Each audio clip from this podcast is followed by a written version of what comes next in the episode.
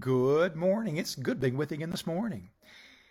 I wonder if you were truly honest with yourself, how you would rate your prayer life. I think most of us fall short of what we know we should be doing in this area. It's not like we have to make special arrangements with God or seek His appointment manager to schedule available times. We can be in His presence any time, day or night. God is always available and always desirous of hearing our prayers. So, what's the problem?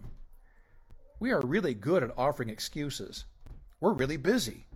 We're too tired. We don't know how to pray like we should. And on and on they go. Tragically, none of our excuses hold any water, as we are to prioritize God first in our lives. For those who don't have a clue about what they should pray, let's consider Paul's admonition to Timothy. In one of his teachings about prayer, Paul said the following in 1 Timothy 2:1. I exhort, therefore, that first of all, supplications, prayers, intercessions, and giving of thanks be made for all men.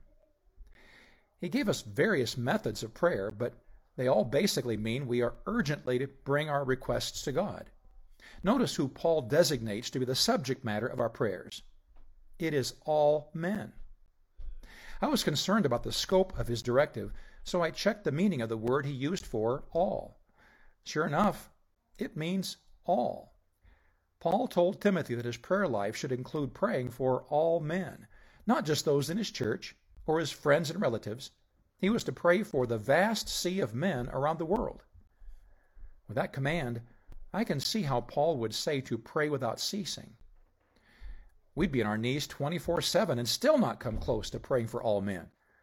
So, what could he mean in this overwhelming statement? I think that he wants us to broaden our hearts and begin including many more people in our prayers. We certainly could pray, God bless all the people of the world. That would generically be a catch all. But how effective would it be? A better plan might be to begin thinking of the various people that need our prayers. We should regularly pray for our leaders, including our justices. We should learn all we can about the missionaries we support so we can bring their needs more intelligently to the Lord. We should remember to pray for those who risk their lives fighting for our country.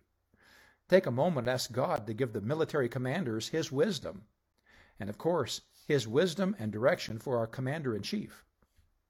It would be wise to pray for our police department and our firefighters. Pray for their safety and for their souls. The Postal Service deliverers who faithfully bring our mail could use our prayers along with the men and ladies who work on all the construction projects in our area.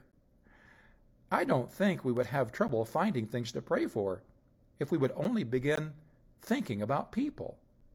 It might surprise you how God can soften your heart and burden you for the souls of men if you'll but take them to his throne and beg him on their behalf. Let's start trying to pray for all men. God bless you today. I love you.